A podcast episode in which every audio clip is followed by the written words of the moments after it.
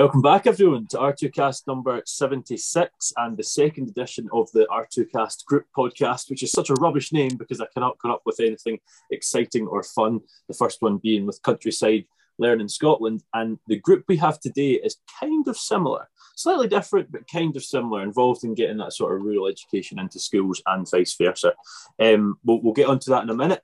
Uh, on Friday, last Friday, there we had Rachel Stratton, the global farm her, who is currently based in Norway. We've been seeing uh, temperatures of negative 28 in the last month. We thought we were struggling, but they have major cold or up there, I should say, which has been to 20 countries in agriculture, really sort of toured the world and, and tried everything. So it was an interesting story there. On Friday, we will meet Ben Cross or Alstroemeria Ben, uh, which I have learned the name of that flower because mum has helped me. Uh, and you will see me know absolutely nothing about flowers, not know what's happening, and learn a lot from Ben as, as we go through that conversation. But today we have a group very close to my heart, um, one I've been involved in for the past couple of years, and unfortunately I had to step down my involvement in the last month or two, which I really didn't want to do, but just because of relocation, and that is RHET, Ayrshire, and Arran. Today we've got uh, Willie, Christine, Elaine, and Alec, four people who are involved in different sides of RHET, Ayrshire, and Arran, and very well qualified in telling us what's involved. Um, it is also quite exciting. Two of those names you might recognise because R2Cast 13, we had Alec Perry, and R2Cast 16, we had Christine Cuthbertson. So both are first times, and that is the first time we've had sec- uh, people in the R2Cast twice. So we are really rubbing shoulders with the stars today. But enough of the rubbish that I'm talking. I'm going to pass you on to, and I'm going to choose one person out, and it's going to be Elaine. Elaine, could you start off by telling us what RHET, Ayrshire, and Arran, and what RHET, for that matter, is? Just before we get started with another episode of the R2 cast, I would like to thank our primary sponsors, A Plan Rural. A Plan Rural are heavily involved on the social media scene in the ag space with 120,000 followers on Instagram. They use this following to host social media takeovers with farmers throughout the country to showcase their stories. They also post to their rural community blog with further stories about these people in the industry. On top of this, they like to support initiatives that are championing the British agricultural industry, such as myself. So thank you to A Plan Rural for that. Right. Uh, it's well, RHET stands for the Royal Highland Education Trust, and it doesn't strike you straight away as being an agricultural education channel, but uh, it was set up 21, almost 22 years ago, and uh, it basically it's to teach children where their food comes from. Um, but it's grown arms and legs. There's a lot of other projects have come out of that, like growing potatoes and uh, different things. But it's the Royal Highland Show, which most people probably have heard of. They are actually the parent, or they're the parents of RHET, and they they fund uh, the the RHET uh, side of it, the project coordinators, of which there are 13 all over Scotland, and their main uh, job is to liaise with schools and farmers to get children out onto farms and farmers into schools to build up that link between the rural community and schools. Because there's a lot of ignorance out there you know but where food comes from. And uh, it's it's a wonderful organization it really is. And they do a lot of good good work Oh, I, I, couldn't agree more. And and you say there's a lot of a lot of ignorance, and it is it's true. And there's also a lot of just I didn't realize I needed to know that. Uh, we were speaking to that guy Farmer Luke a few weeks ago, and he was like, when when you consider that food comes from a farm, that's what we do.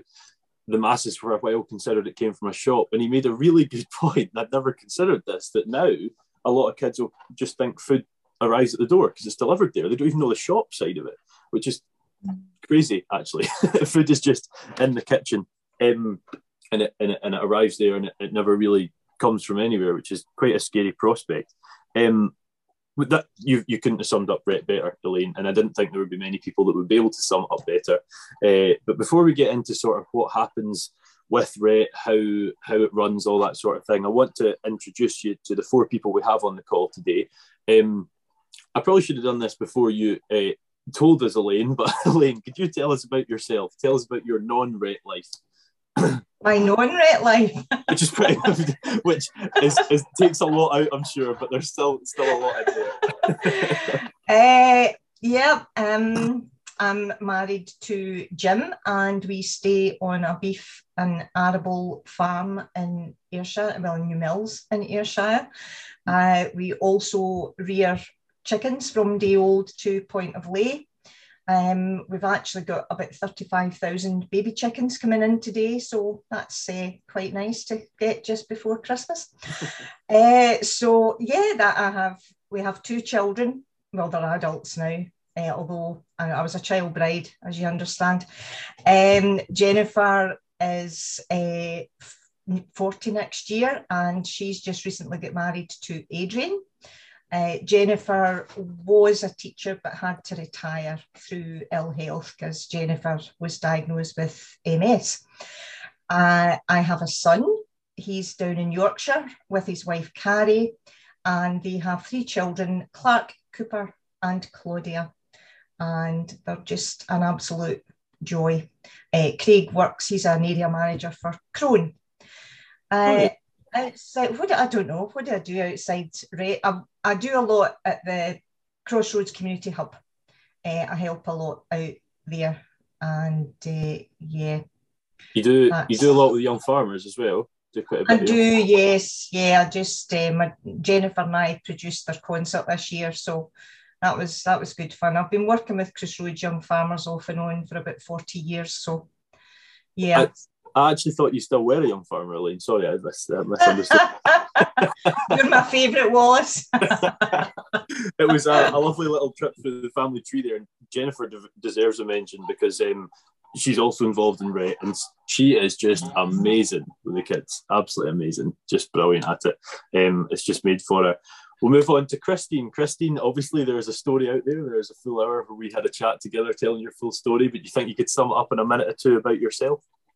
Yes, um, well, people can watch that podcast, things have changed a wee bit. Um, I used to work for NFU Scotland for 25 years, but just recently I've moved over to work for the Monitor Farm programme, which is knowledge exchange um, programme for farmers, particularly in the beef and sheep sector. So I've been privileged to look after the South Ayrshire, Stirling and Isla Monitor Farm. So exciting times ahead for that. But I've been involved with RHET since its inception. Um, in my role with NFU Scotland, we had a lot of schools approach us wanting to have farm visits, um, but it, farmers were cautious about doing it um, because of the health and safety and the logistics side of it. So, a number of farmers at the time got together with um, our support and we created RHET Ayrshire and Arran, and it'll be our 20th birthday next year, which is really exciting in 2023 and what the charity does is that we fundraise in Ayrshire to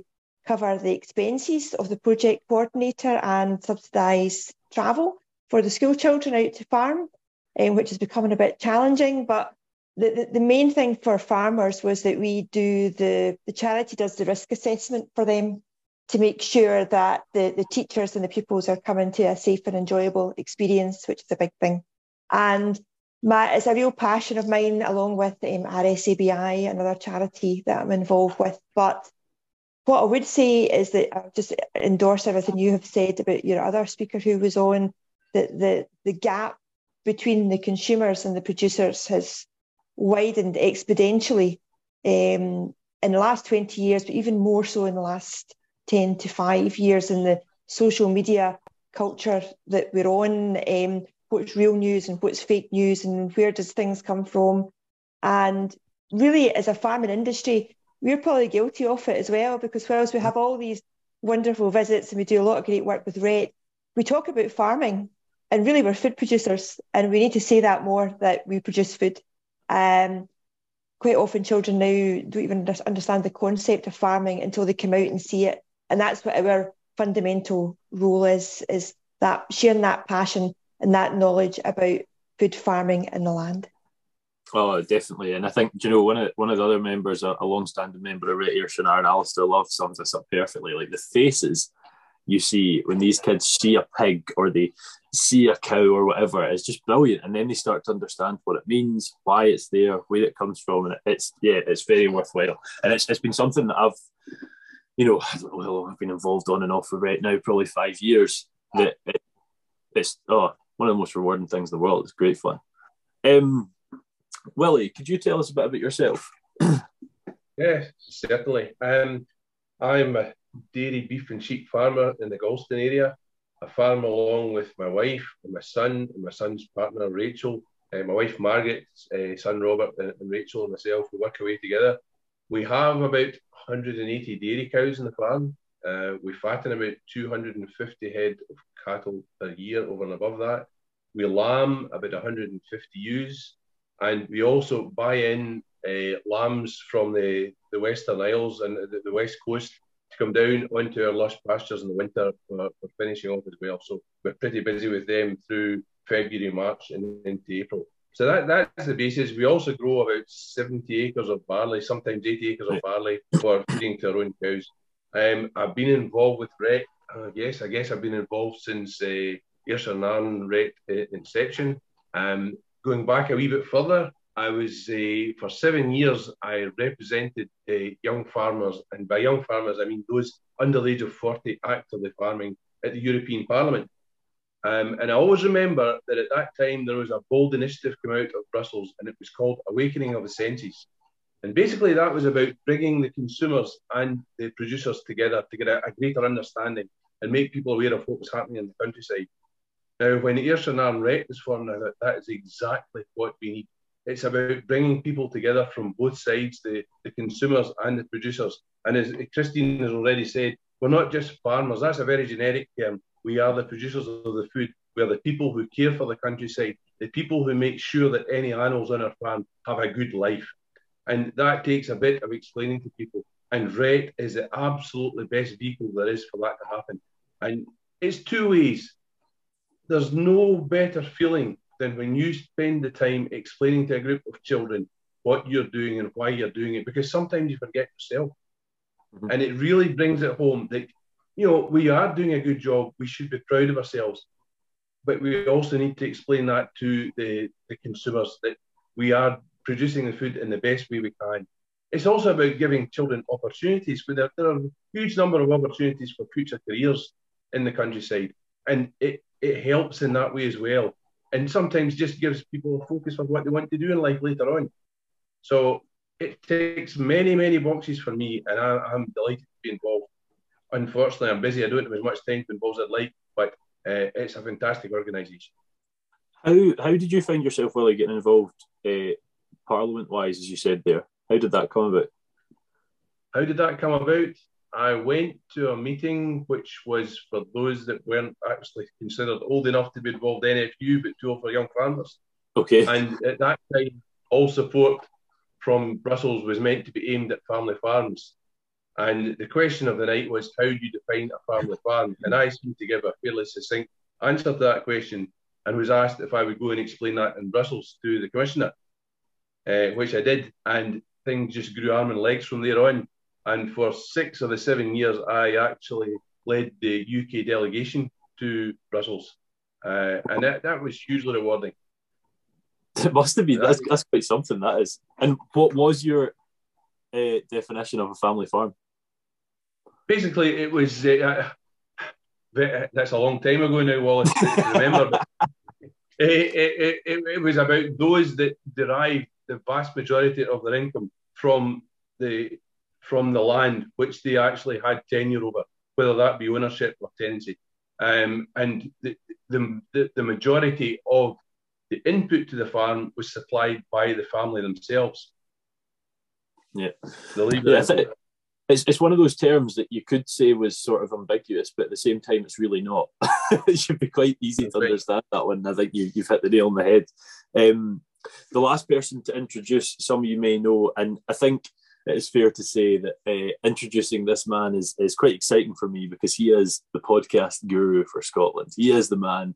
He is uh, the person who any podcaster should look to and how to how to run a podcast. So, Alec, would you like to say hello and tell us about yourself? uh, thank you, Wallace. Um, you always flatter me uh, with these kind of introductions. Uh, my name's Alec Perry. I'm uh, an agricultural consultant. Uh, I work out of the SAC consulting office at Auchincruive in Ayrshire. Um, I'm currently back in Campbeltown for the Christmas break. Um, we have a, a, dairy farm here on the, the peninsula in Kintyre um, in the southwest. But uh, in my day to day job, um, I, uh, I'm, I'm very much a consultant uh, occupied with topics around climate change, conservation, and carbon. So, big policy drivers for Scottish Government right now um, and just making sure that our message as an industry is accessible to, to the general public. I think that that's hugely important, and RHET's a, a fantastic vehicle to, to do that. And uh, I mentioned podcasting. Tell us about that, why I said that. yeah, you did. Yeah, th- thanks. Thanks very much. So I- I'm the host of the Thrill of the Hill podcast for the Farm Advisory Service, which is a, a Scottish government um, initiative to uh, to allow for knowledge exchange um, from, from technical advisors and specialist consultants to the, the agricultural community.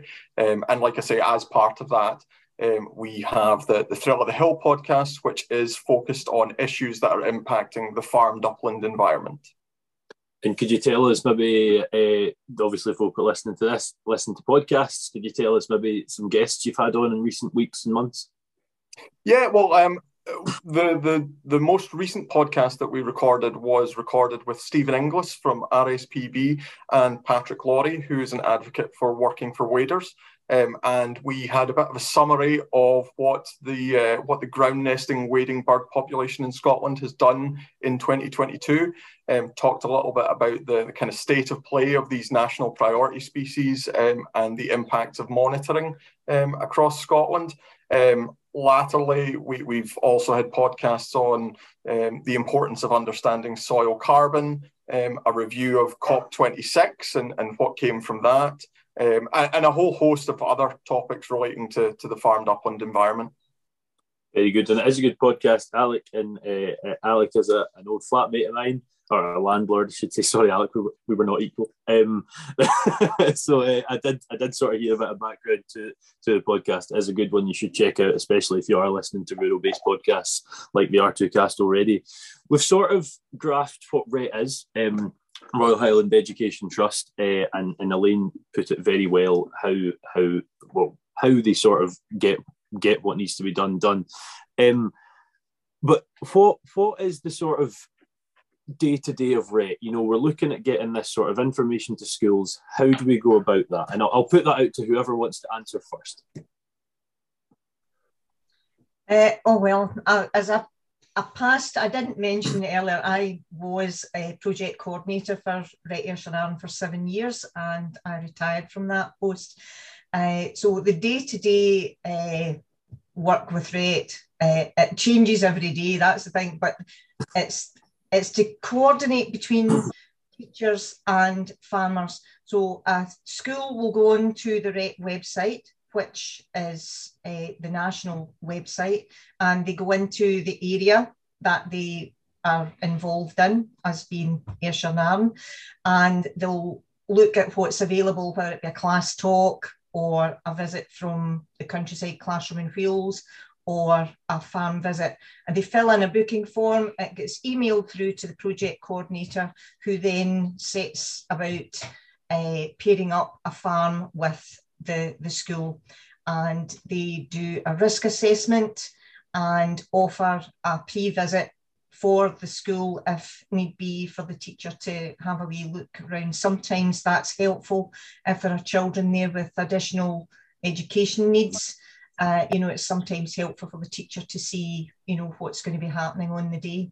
So that's the kind of, uh, you know, that's where the project coordinator's main focus is, is to, you know, keep that uh, coordination running smoothly and get it done as quickly as possible.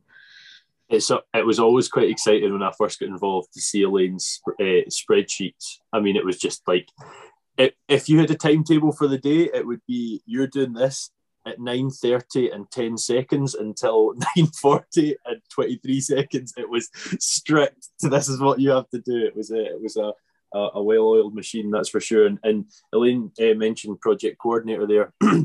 Unfortunately uh, RHET Ayrshire and Arran's project coordinator can't be with us today. She is full of the flu but katie strawhorn has taken on that mantle and is doing it uh, doing it fantastically. Um, Christine, earlier you mentioned uh, sort of subsidised with travel and stuff like that, and you, you, mentioned the sort of challenges with that. What, what challenges do face face a, countryside initiative like Ayrshire and Arran? Well, probably like a lot of charities pre and particularly post pandemic, funding can be problematic.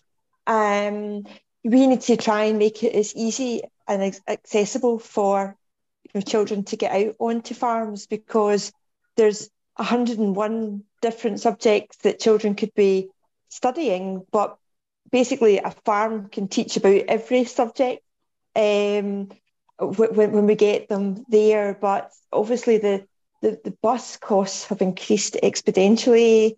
Um, there's less competition in the bus market, drivers, these types of things. So we do have to try and fundraise, which we've been struggling with over the last two years because a lot of our stuff was quite ad hoc um, and very social fundraising activities. So we are looking to see as to how to become more sustainable, that we can have regular supporters on board who would give a financial donation every year, and that would allow us to to set out what we could fund going forward rather than being as ad hoc. Because the whole thing is to try and make the charity sustainable. So whilst as though the project coordinator is funded through the, the parent charity, we have that fund um, fundraising role locally and also the governance role locally. And that's hugely important because I always see it this as being the farmer's charity.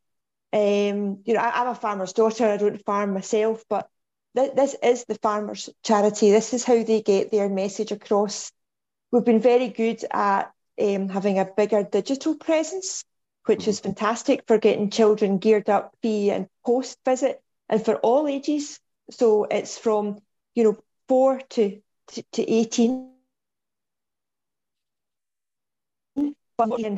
on farm, you know, you know, you can't tell from a video that, you know, a lamb is actually warm or an egg that comes from a hen is actually warm. And one of the recent uh, observations or questions that a child said, somebody said to them, what, what do you get from, what is a Henley? What is a Henley? And the answer was chicken nuggets. Oh, really? So, yeah.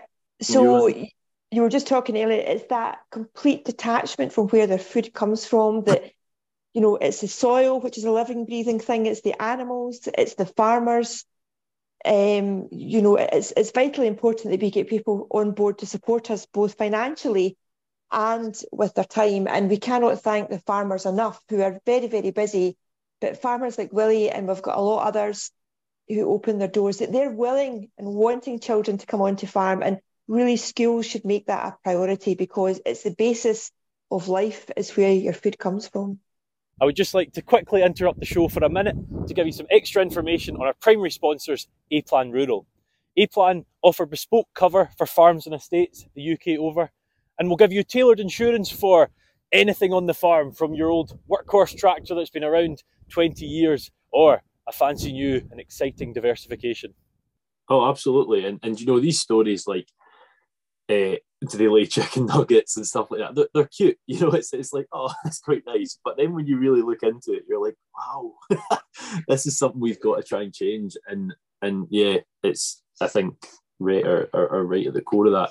Um, Willie, could you tell us about those farm trips? What's what's involved for a kid if they if they get to go out to a farm?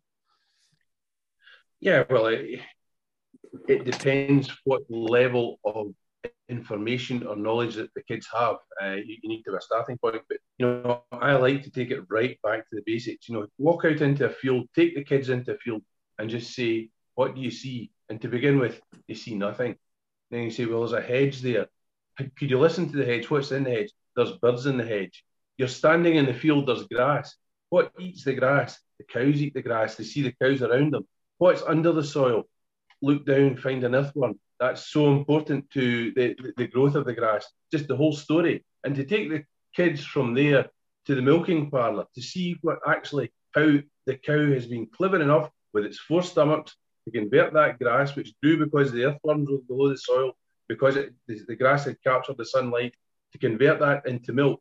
To see that the whole chain reaction right through there is phenomenal. and then to explain the care and attention that goes into looking after the animals.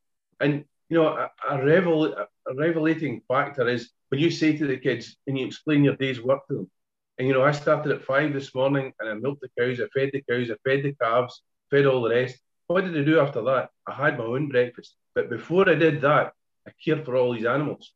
Mm-hmm. It, it, it shows that it brings the compassion to the whole thing. It shows how we are trying to give a good life to the animals. And it also it makes the kids realize that, that there is this is a, a, noble profession. It's something they may want to be involved in at a later stage.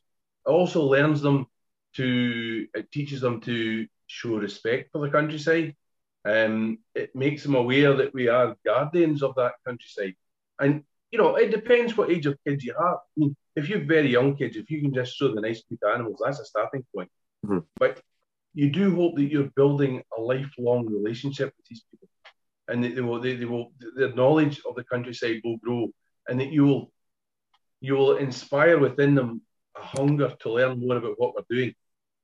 Um, and I find it one of the most rewarding things, uh, just explaining that to the kids and uh, seeing how they respond to it. Um, and you know, at the time, we're always busy, and we think we have time for this visit. But my goodness, there never was better time spent than when you see those kids going back in the bus knowing that they have learnt so much, that they've gained an understanding of what you're doing, um, and then going to the school to meet them and the further questions that they have. It's it's one of the most rewarding things that you can do. It, it's quite. I mean, I, have never. Well, I have actually. I've done one uh, farm visit at, at our farm in Arran. We've also done uh, lambing lives, which were always quite fun. Uh, shout out to Kilpatrick Farm, Alison and David Henderson, and Neil and Kate and Kirsty and the full shebang there um, open up two lambing sheds, busiest time of the year. And I remember sitting in there absolutely petrified just before 10 in the morning, before about 80 folk were turning up. And uh, then they turn up and they're a bit nervous, a bit shy to come and see what's happening.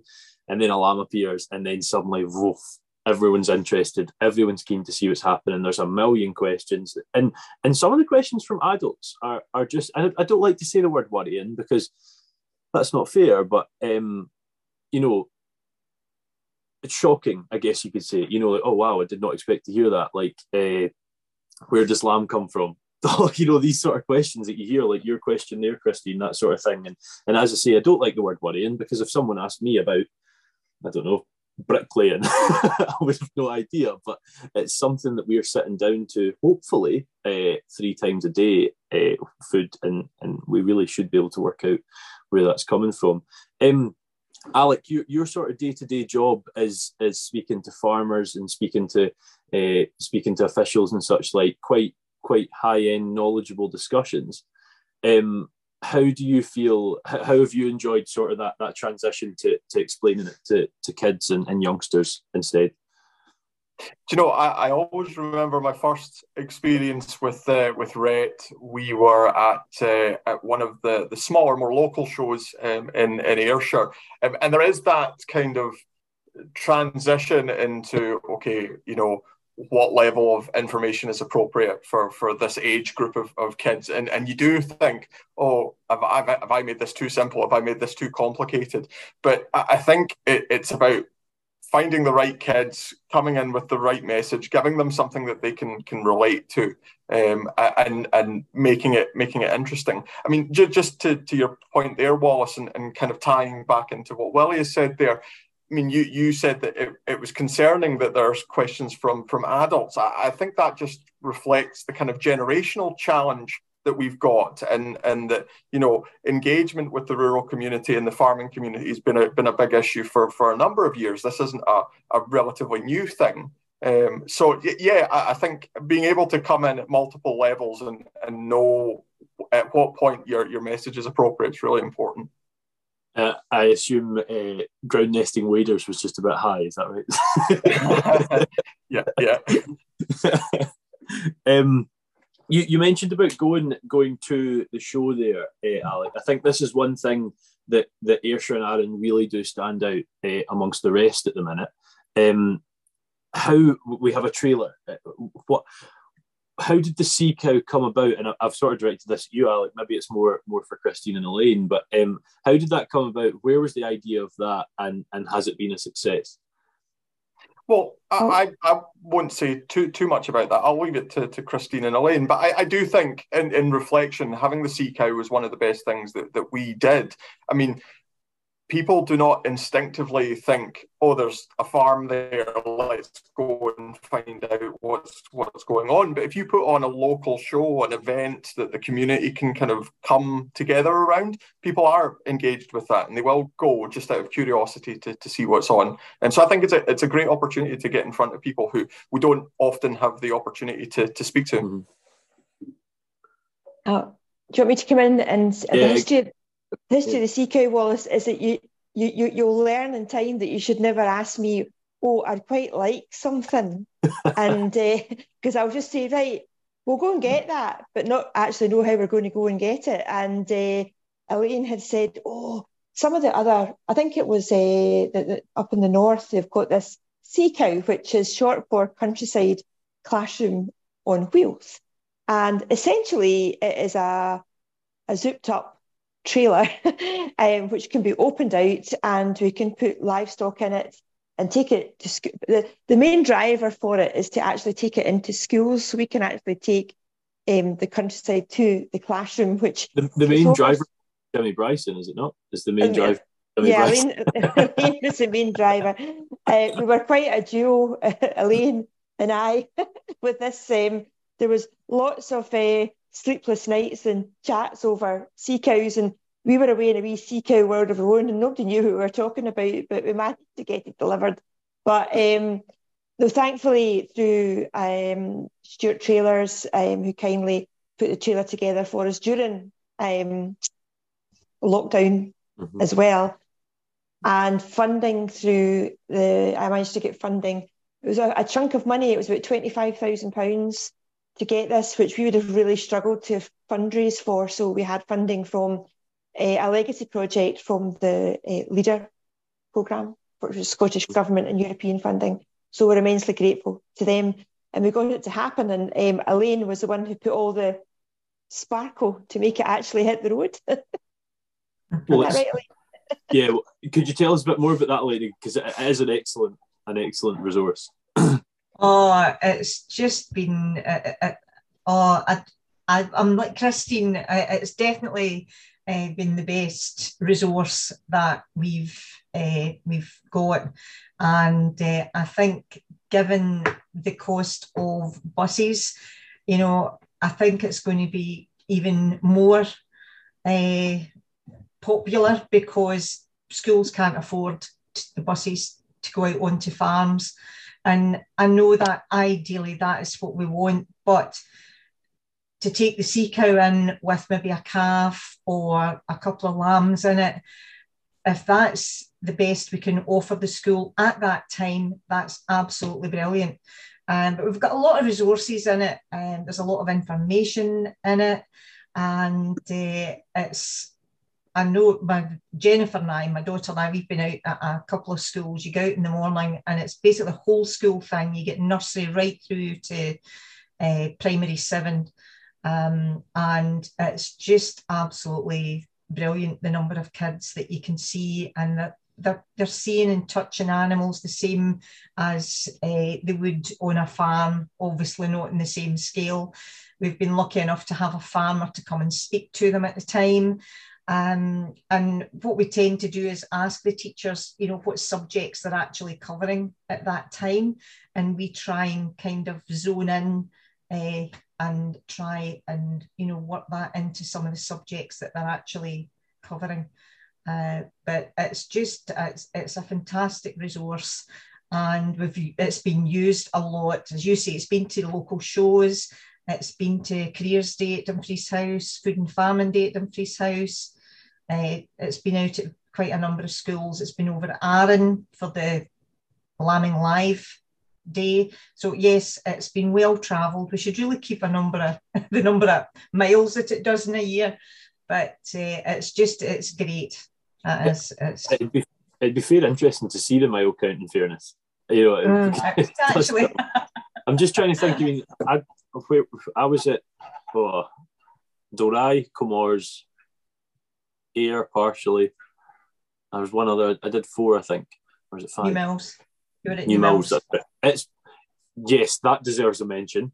Um, and Elaine will go quiet and, and modest here, I'm sure. But Newmilns show, if you haven't been to Newmilns show, which I hadn't until this year, they have like a, a an edu. What's the? It's got a name, Elaine. It's not an An education edu- hub. education barn.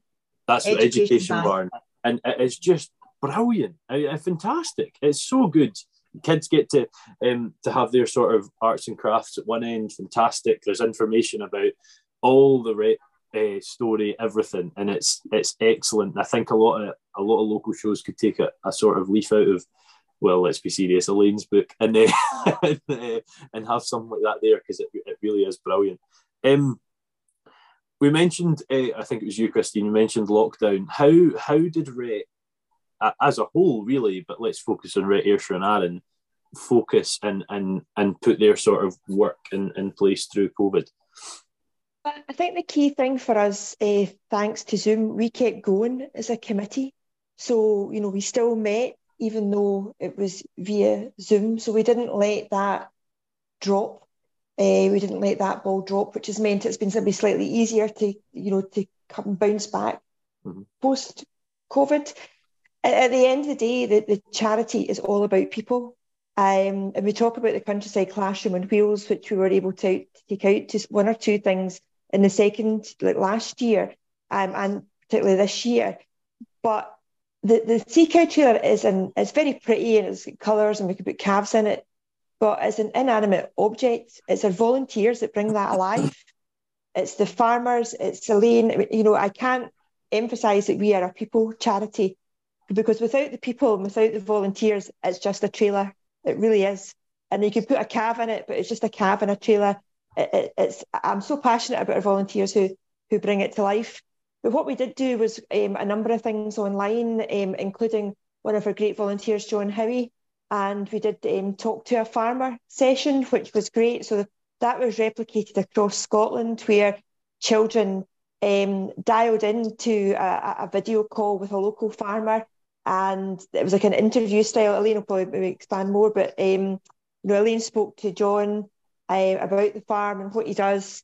So again, you know, we have embraced the digital age, um, but that must always be complementary to, um, you know, there's a huge there's a huge portal. If uh, if any teachers or any farmers or anybody watching this, all your huge audience watching your R2 co- uh, podcast was, um, if you go into rhet.org.uk, um, there's a there's a huge amount of digital resources there for learning. And what I'm really passionate about, amongst other things, is the fact that you know farming can teach you everything.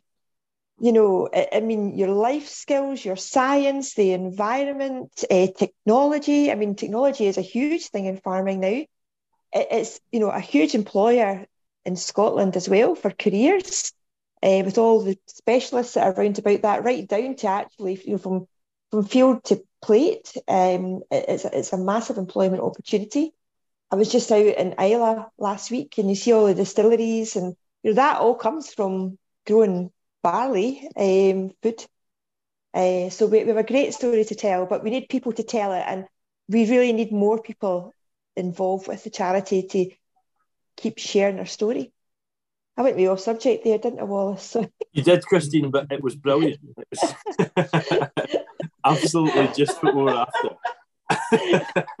it's all right, Christine. We're used to it. We're used to it. All, all for the better. All for the better.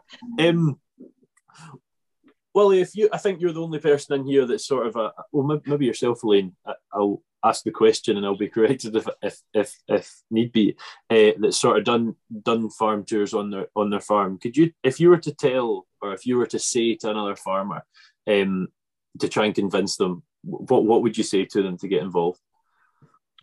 Hey, Oh, well, I, I think I think you just say that you know you put, put all your concerns behind you. You have got the professionalism of RHET there. You've got very capable people like Elaine and Christine that will come on farm first. They'll see if there are any pitfalls, if there are any dangers, any hazards. That side of it's all taken care of. You're then bringing a group of children onto the farm under the auspices of RHET. It's well organised. It's it's not just uh, chaotic kids running around the farm. It's well organised. The, the, the hand washing facilities are there. All the safety procedures are in place. You have insurance in place. If the very worst happens, you hope it doesn't. Um, and you know, go along with it. Enjoy the day. Relish that interaction between your consumers and yourself. Make the most of it. You'll feel a better person at the end of it once you've explained to them what you're doing. You come to realise yourself what you're doing. Another thing to bear in mind, and you know, you don't always talk about it in farming, but we are very isolated where we are. We are remote by the very nature of what we're doing. And here's a chance just to meet up with some other people to get there to alleviate the misunderstandings that are between them and ourselves. Um, just just relish that opportunity to see those people as they those young people as they awaken to what's around them, what actually happens in farms. They'll think more of you at the end of it, and I'm very certain you'll think more of them, and you'll probably think more of yourself. I think that the the the sort of and Christine mentioned it earlier, the coming onto the farm and make sure risk assessments are done and everything's fine is the big worry. You know, you, yeah. I think 99% of, of folk on farms would be really keen to show what they're doing and and and get that story out there. But there's that worry you don't want someone getting hurt, you don't want anything happening. But all of those precautions are are taken and and done in a very professional manner. Um, Christine, you mentioned the the the bar, the whiskey distilleries on Islay there. Uh, if, if you are listening and, and that is of interest to you, we have had the uh, main producer of barley for Bruichladdich whiskey, which is based on Islay, uh, R2 cask number 51, I believe. Andrew and Sophie of Coull Farm Islay, C O U L L F A R M I S L A Y, if you want to check them out on Instagram. So you can uh, find a bit about that story there if you want. Um, Elaine, uh, you mentioned food and farming days and careers days uh, and Dumfries House, which has been very important to RHET Ayrshire and Arran. I'm sure, sure we'll all agree. Could you tell us what those days involve? Um, oh gosh, it's, there's quite a lot of there's a lot of spreadsheets, Wallace. there is, there is. uh, for the food and famine days, we, that involves about 600 primary school children, uh, primary four, five, and uh, there are about 70, I would, I'll say about 75 volunteers involved on the day uh, to actually put on the, the food and farming day for the children. Uh, there are what we would call uh, stations where the children go and it covers every aspect of farming. There'll be about 24 different uh, stages where they go. There's horseshoeing, there's dairy, beef, sheep. Uh, we have QMS, uh, they come and talk to the children. We have a butcher, there's bees, uh, soil, machinery. Uh, just we try and cover as much as we possibly can you could have less stations. We've, that's something we discussed, but it's to give the children a taster and also the teachers, and hopefully it'll encourage them to then, you know, take the children on an actual RHET visit out onto a farm. Uh, they've been a huge success. We get a lot of positive feedback uh, from them. But uh, Dumfries House is just, you've been there, Wallace. It's a, it, it's the best classroom in the world. Um, it's oh, yeah. it's so good. It's just amazing, um, and we're very very lucky to have such a, a, a good partnership with them. I hope you've kicked your feet up and got comfy and enjoying another fantastic episode of the R2 cast with another really interesting guest. I would just like to quickly take another second to plug the sponsors of the show today, the Scottish Farmer, and I would strongly advise you to go out and pick one up this week and see even more of the fantastic people that are in our industry. I mean, as, as someone who sort of in their day job works in, in farm based education on a campus that has a farm, I, I always thought we don't have this first part. And then when I went to Dumfries House that day, I was like, oh, we do we do have that first part. Uh, it was brilliant. And, and you're talking about sort of less stations. I think, you know, when you consider attention spans and whatnot, especially at that age, I think it was 16 on the day. And if you do want to go check it out, I've just looked up on YouTube what the name of the video was. Uh, Dumfries House Food and Farming Day with RHET. It's on YouTube there. If you want to have a peek at it, uh, what happened. The the video quality is terrible because I was in charge, but it does sort of show what's happening. But um, yeah, it, just excellent. And and seeing how excited kids were and such a variation of kids, you know, uh, which, which, was brilliant. And, and I, I, vividly remember one wee boy who had autism, and his thing was uh, military vehicles. And that lad knew everything. He was but six, and his knowledge base was phenomenal. And uh, the, the teacher was adamant, you know, he won't focus on anything, won't focus on anything. And, and uh, shout out Ariane, uh, who was who was doing the sort of the the chicken demonstration. I went and picked up a wee chick, and he cared for that thing more than anything on the planet. It was brilliant, you know. And yeah, yeah, yeah it's, it's, we're not there for us, but you take these things home, and they're very positive and they're very nice, and it's it's uh, so if, if you do want to get involved, from five of us here, uh, I think we'd all we'd all say get involved, and and this is Ayrshire and Arran, but if you're based in Perth and Kinross, you know, get involved there, get involved wherever you are. The more kids that are, are sort of hearing hearing the farming story throughout Scotland, the better. Um, I think it's it's quite cool that the first two episodes we've done were with or not where have been with RHET and Countryside Learning, two two sort of charities aimed at getting that sort of education into schools. So if you want to hear the sort of more stricter secondary school version, jump back to R2Cast 70. But um, there's there's there's always two questions I end every podcast with, but they don't really fit this type of podcast. So I haven't really got two questions to end the podcast with. And in fairness, with um, this whole group podcast thing, I haven't got a name. I haven't got final two questions. I'm really just not very good at this whole podcasting game. But um, the thing I quite like asking everyone is if I was, to, and I'm going to put this to all four of you. I want to hear hear the answer from from all four of you. Uh, two to two questions. If you were to describe and try and sum up RHET quickly, how would you do it? And if you were to try and convince someone to get involved, be that as a farm volunteer, uh, committee member, maybe even as a future project coordinator, uh, how how would you do that? Whoever wants to go first, feel free. I'll go first when I've got something in my head, but I would just say it's the best thing ever. Um, I'm a great believer in life that you, you whatever you put in, you'll get back tenfold. Um, and RHET does that. That's a great bunch of people to work with. And actually, and we spoke about this before, Wallace, in the one podcast that we did together, for positivity and for your own mental health. Um, it's phenomenal. As Willie said, you know, there's a great team, the volunteers and the committee, but that whole connection back to children, farmers just don't realise how special they are. And that USP, that unique selling point, yeah, I can actually bring people and connect them to the land and to their food.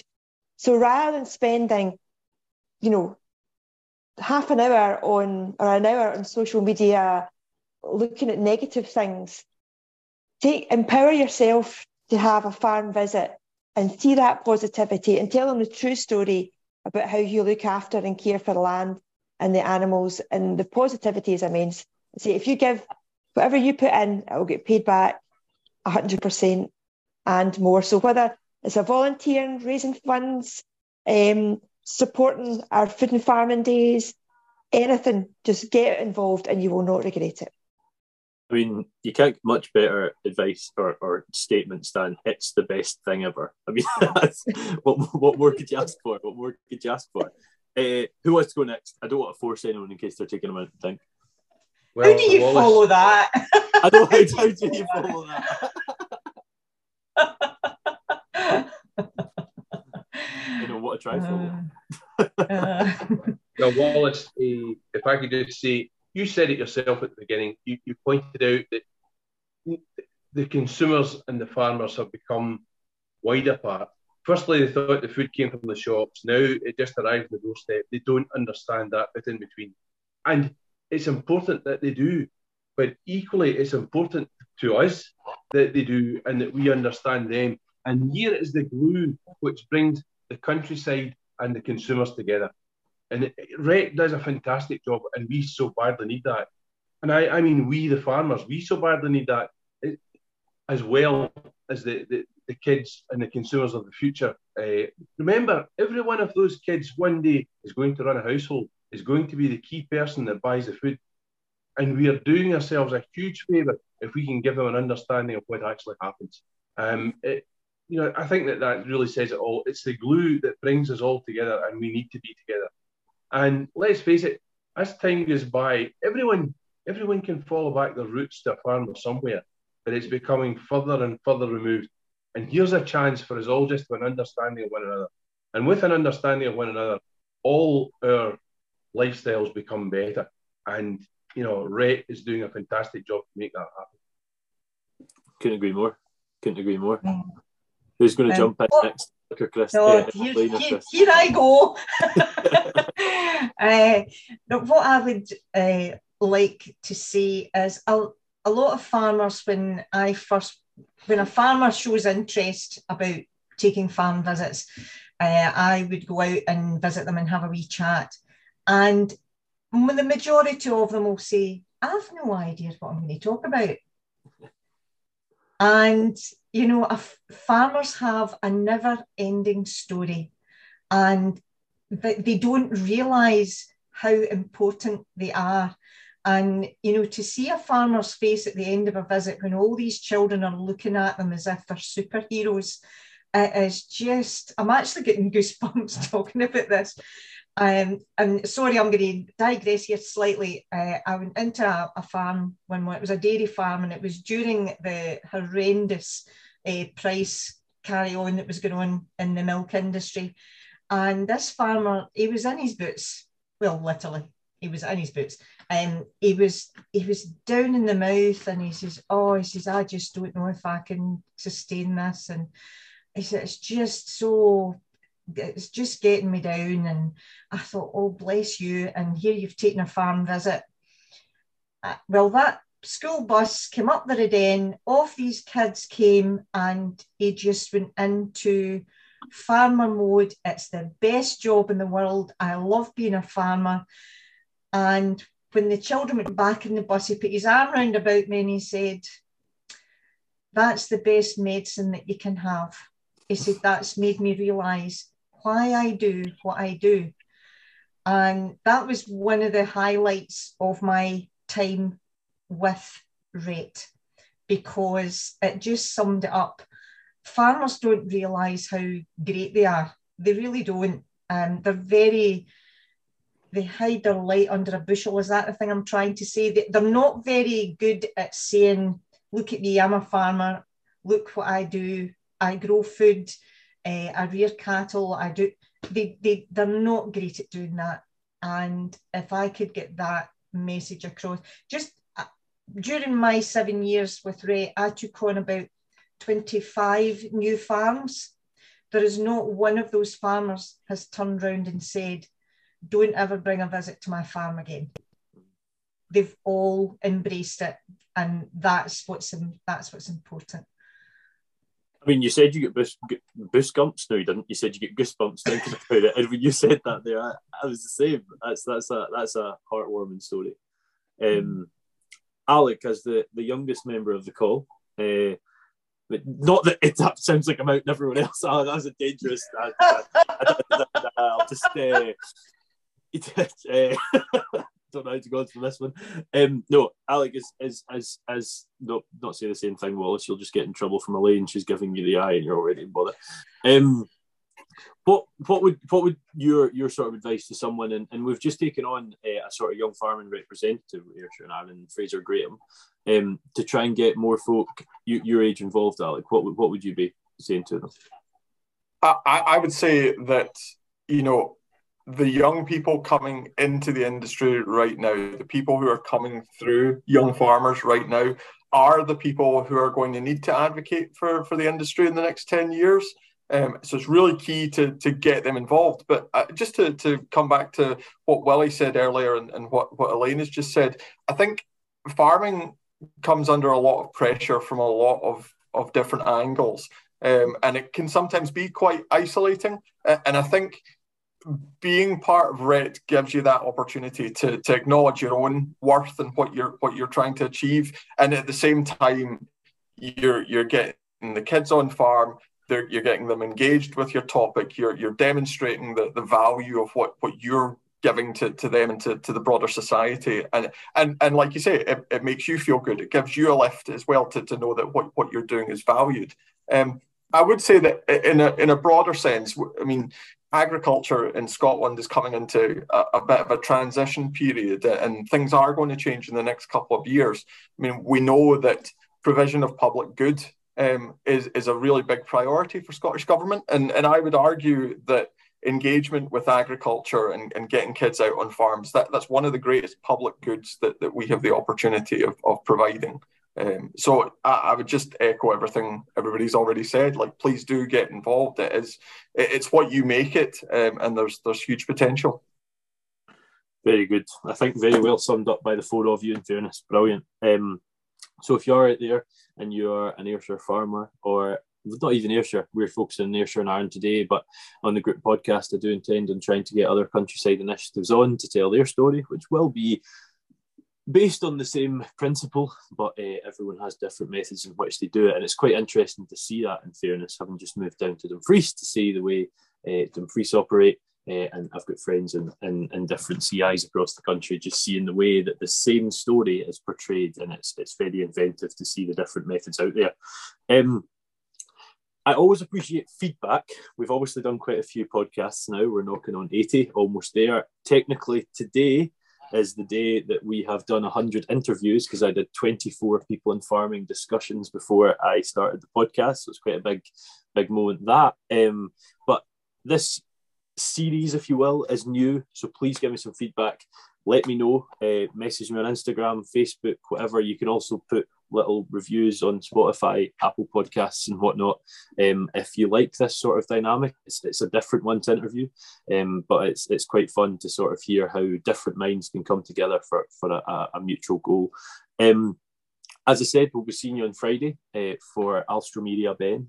so I love that name now. I know how to say it. Um, talking about flower growth in the country, and it will be from his greenhouse. So I'm very excited to see that. He'll be sort of guiding us through what's involved, and I will have no idea what I'm talking about. Um, but to to Willie, Christine, Alec, and Elaine, thank you very much. I hope you've enjoyed yourself. Yeah. Yeah, yeah. great fun. Good. Thanks for the opportunity. no, not at all. And, and it, it's I want to try and get as much publicity to, to good causes as I can, and I think that's going to be the use of this group side of the podcast. And and RHET is certainly right right at the top of the list. And you mentioned fundraising and whatnot. Certainly, the, the sponsorship from from this episode will be going to RHET Ayrshire and Arran. So uh, thank you no, not not at all, not at all. I, I wanted to be more involved this year. Obviously, was supposed to be uh, more involved, but had to had to step down, and, and it wasn't something I, I took. E- wasn't something I took easily. So, uh, yeah, um, that will be my my contribution from from the podcast. Uh, but thank you all very much. It's been a pleasure. Uh, it's, it's been quite cool to sort of have a, a, meeting where we're not following an agenda and uh, just see what everyone's minds minds think about Greater and Arran. But thank you all for coming on. Thank you for listening, and we shall see you on Friday for R2Cast number 77. I hope you've enjoyed another excellent episode of the R2Cast. I just want to take this moment to quickly thank our primary sponsors once more, A Plan Rural.